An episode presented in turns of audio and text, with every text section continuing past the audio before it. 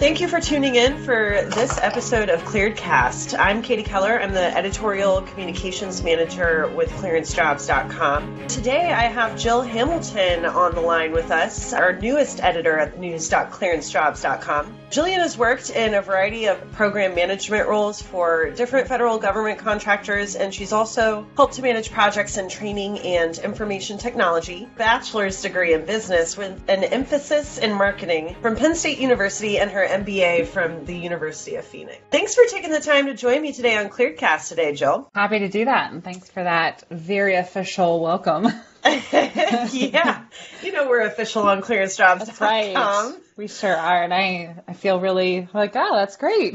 well, so hey Jill, what has been happening on the news site this past week, and if you could walk us through some of the intelligence security clearance news or a different career advice that we can find on the site. Absolutely. Christopher Burgess started us off with looking at Thousand Talents programs, Chinese scientists who was arrested on the run. This was a really interesting piece because, you know, he's, he's posted other things on Thousand Talents program from China before. One of the things that really stood out to me was if you read the article, it's right at the end where the way the scientist was caught was Customs and Border Patrol agent actually noticed that Zhang was asking a fellow passenger on the charter flight to take on board two of his bags. And the agent properly told this other person, no, you can't take those two bags for him. But Zhang kept persisting, saying, no, no, they have to take it. And then finally, when pressed for details, this person's like, yeah, I have no idea who he is. Mm-hmm.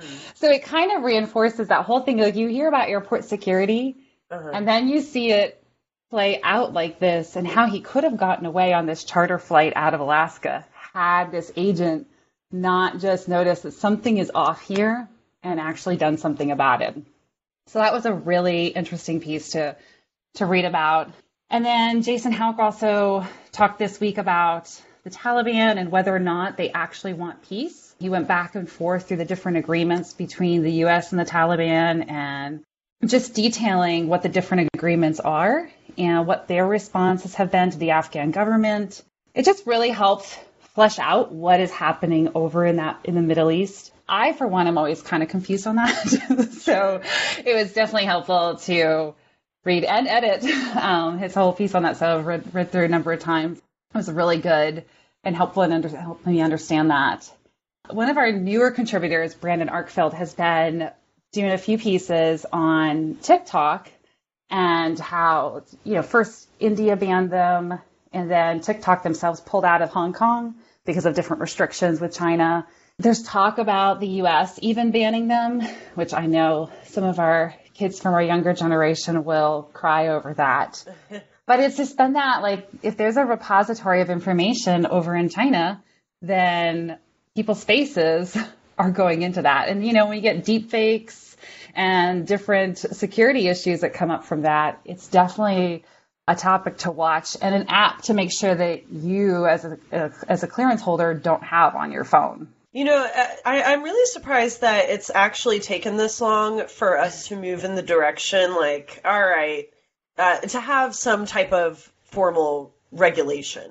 So I, I, am surprised that that's taken so long. And then, right. and, kind of on the same coin, for the Thousand Talents program, I am surprised that Zhang was almost silly enough to, you know, be asking those questions of another passenger.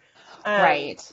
I, well, I mean, luckily so. Right, exactly. Well, I think he was probably frantic at that point because he was under such scrutiny from um, Ohio State. And so he, I think the writing was on the wall. And so he was trying to get out of Dodge r- really quickly. And it almost worked in our favor because of so many less flights that are happening. He, it almost forced his hand to have to go to a charter flight through Alaska instead of trying to, like, with, with so many few flights out there, his presence might have shown up a little bit faster than if he had gone this route. So it's just interesting all the different things that came into play for that. I think the app market can a little bit be like the, the wild, wild west out there. Yeah. so it, it, definitely needs a little bit more uh, oversight, perhaps. So. All right. So moral of the story, uh, you know, abide by the airport rules. They're there for a reason. And if you mm-hmm. have a clearance, please uh, stray away from TikTok. So, yes. what? Speaking of clearances, what's been going on in security clearance news? Yeah, so I started out the week also we looked at different clearance levels. Does that translate to more money in your bank account? and I mean, really, I can't, I don't know what's going to translate to more money in your bank account, but does it get a higher paycheck, really? That's the question. And you know, I I had that. It was promoted to me to like go after a top secret clearance because then you can get more money. Like that. That is the word out in the street. So it's interesting to look at. But because the, the reality is, no, it it doesn't necessarily translate to more money just because like a GS15 for the government, whether you have a top secret clearance or not, if the job requires that level, it's going to pay the same within government. But the difference is, is that the top secret clearance makes you more marketable. So it's kind of like this reliability ticket to employers. So whether they need you to have that or not, it's super, you makes you super credible mm-hmm. for one, but also like with supply and demand for top secret jobs, it does drive up what employers are offering for those to fill those positions. So it's not something you can quantify necessarily, but it does make you more marketable and could lead to more money. It's just that like the biggest thing is you need the experience and the education to meet the job requirements. That's the moral of the story for that. And then Lindy was looking at this week on how long, um, like clearance processing times in quarter three, what they're looking like, especially due to processing things during COVID 19 during this pandemic. Educators are at home. So, what does that look like? She reported on that this week. And then Sean Bigley talked to us a little bit about binge drinking and what that does to your clearance and you know different things to keep in mind whether you have a pattern of this or if this was a one-time event and just walking through. Honesty is is key in this and just being open and honest because that is really from a clearance perspective what they're looking at. Like are you an honest person? Are you putting yourself in a situation that can come back up and be used against you? Those types of things keep in mind the whole person concept. So if you do mm-hmm. have a bender, um, and it is an isolated event, adjudicators and background investigators are going to look at all of those things. But I was happy to exactly. see with the security clearance timelines for quarter three, everyone should go online and check those out. But I was happy to see that since folks are teleworking, uh, they're they've continued to um, you know keep processing times, uh, just because they did really speed those up, it would it would have been a shame with all this COVID nonsense for them mm-hmm. to you know kind of uh, increase those times again. So I was happy to see that those are a nice level or at right. a nice level. Right, and especially because during this pandemic, the DoD world has not ground to a halt at all. Yeah. In fact, recruiters are still trying to fill positions. Contracts are still marching on. I mean, there's been some hiccups along the way, but on the whole, defense work has stayed really steady. Mm-hmm. So Absolutely. the cleared processing world has to keep up with that demand. Very good. So, all right, moving on to career advice. So, what's been going on there, Jill? Continue on with the whole talking about COVID 19 world. you know, it's now a good time to relocate. I've also looked at that earlier this week. Is this the time in your life right now to move to another job that might be in a different area? The short answer is yes. There's nothing that's restricting you from moving. And in fact, some companies are offering good sign on bonuses for people, uh, applicants that are willing to relocate to a new area. I also think, too, with a lot of companies working from home, you might even be able to onboard virtually. So all the rigmarole that you have to go to to move to a new area, um, while it might be harder to scope out the area, you might have to get a little creative with doing that. You might actually get to onboard from a new location and then move within, like have a longer period to make that transition. So I just think there's a lot of flexibility and the, the market's kind of in your favor to do it. So I think the key is not forgetting what your overall career goals are despite a pandemic happening. Like you, I think the um, our normal position is to like, okay, let's just stay the course, keep it in safety mode, and then we'll reassess later. And that's not always the wisest track to take for your career. So it's good to keep that in mind. Todd Keys was talking about moving from an individual performer to a team leader. And what I love about this is that a lot of times we talk about all these bad leaders, you know, the toxic leader that Dr. Mann talks about all the time. You know, I, I love his pieces. And sometimes I think those toxic leaders happen because they're still focused on themselves. They're that individual performer mentality. And I think when we're, we're operating in teams that only focus on ourselves and our individual careers in that moment, it lessens the, our impact and lessens the impact that the team can have. So when we translate things to focus on how effective our team can be and elevating all the people in our team instead of elevating ourselves, you can actually accomplish more and it could actually do your resume a lot more good and you could show a lot more accomplishments by promoting team effectiveness as opposed to your individual performance. You can speak later on your resume about your individual performance, but in the moment, your goal should be how effective your team can be. So I think that was a really helpful distinction for him to walk through.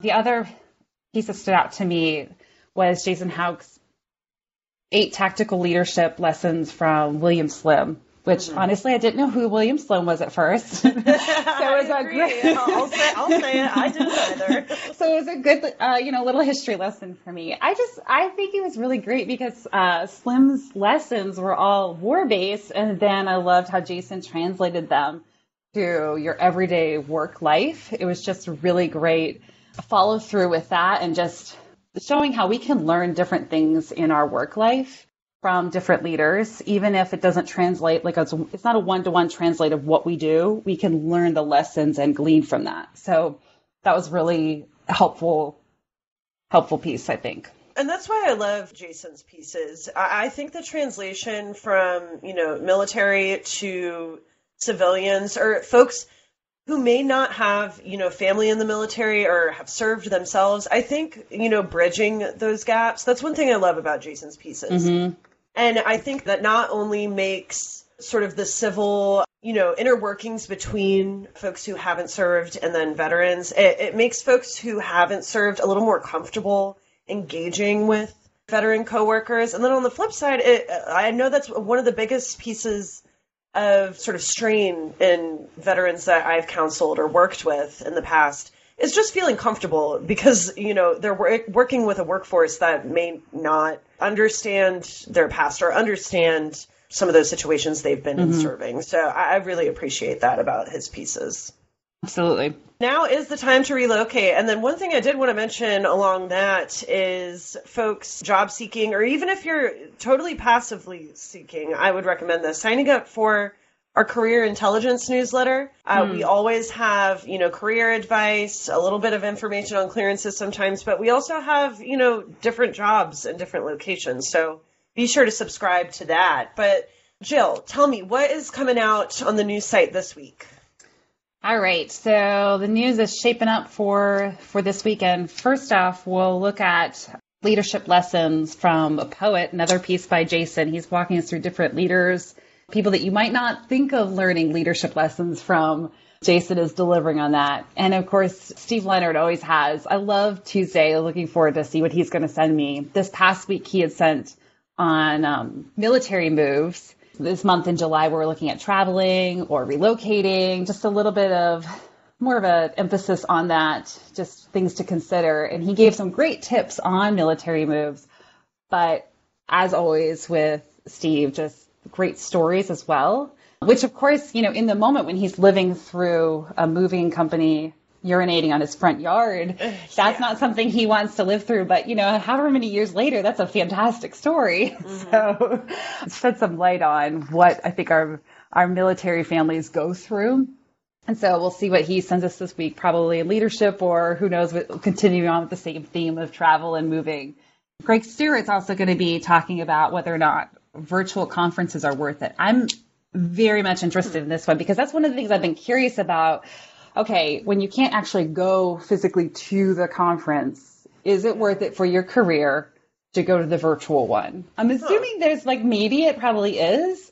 But That's maybe there's some other, con- yeah, I think there's just other considerations you have to take into it. Because sometimes when we're in virtual mode, mm-hmm. we're multitasking because our computers are in front of us. There's other things we can do. So how That's do you, true. You know, take some steps to shut other distractions down? Yeah, that's a great point. You know, I, I, would say because, you know, I was at the Intelligence and National Security Alliance Summit, I thought that was amazing. But one thing I will say before reading Greg's article is I found while working remotely, if it's strictly a phone call, I need to really focus on focusing. But if, Mhm. if it's more um, interactive, then I, I think it's it holds my focus a little bit better. Yes, it's definitely all about the interaction. You know, coming as mm-hmm. so I was I was teaching last year in a school environment and I found that like when I taught over Zoom at the end of the year, if I didn't have something super interactive, I could just tell by my students' faces they were not there. I mean, speaking of TikTok, I had one student who would come in like with her little TikTok dances Yeah. while during class. Um, Okay. Yeah. Well, so, the like- interactive. there you go. yeah, that, she's totally interactive. But if I didn't have it like back and forth question and answer, it was very hard for them to focus. And this is a generation that's grown up on technology, so it was it was definitely interesting for me to watch that. So I'm looking forward to reading his. Jillian Kramer also talked about whether you can get a clearance if you don't need it. How do you go about getting that? So we'll look into whether or not that's a possibility. So mm-hmm. stay tuned for this week. Yeah, I know a lot of folks who don't have clearances will be interested in reading that one, hoping to maybe find some solutions if they can't find a contract to be attached to or a contractor that's hiring right now. I'll be interested to read that one as well. Yeah. Excellent. Uh, well, that's all we have time for today. Uh, so if you love us, we will know it by your follows and reviews. So if you haven't done it yet, click on subscribe and give us a follow. You can find us on all types of social, YouTube, subscribe to that channel. You won't want to miss next week when we sit down with Paul McClanahan, who is the executive director of the National Security Counselors, among many other roles. So, if you have any thoughts or questions about security clearances, or you want us to dive in a little bit more on a specific topic, just throw us a direct message on any of our platforms, or you can email us at editor at clearancejobs.com. See you later.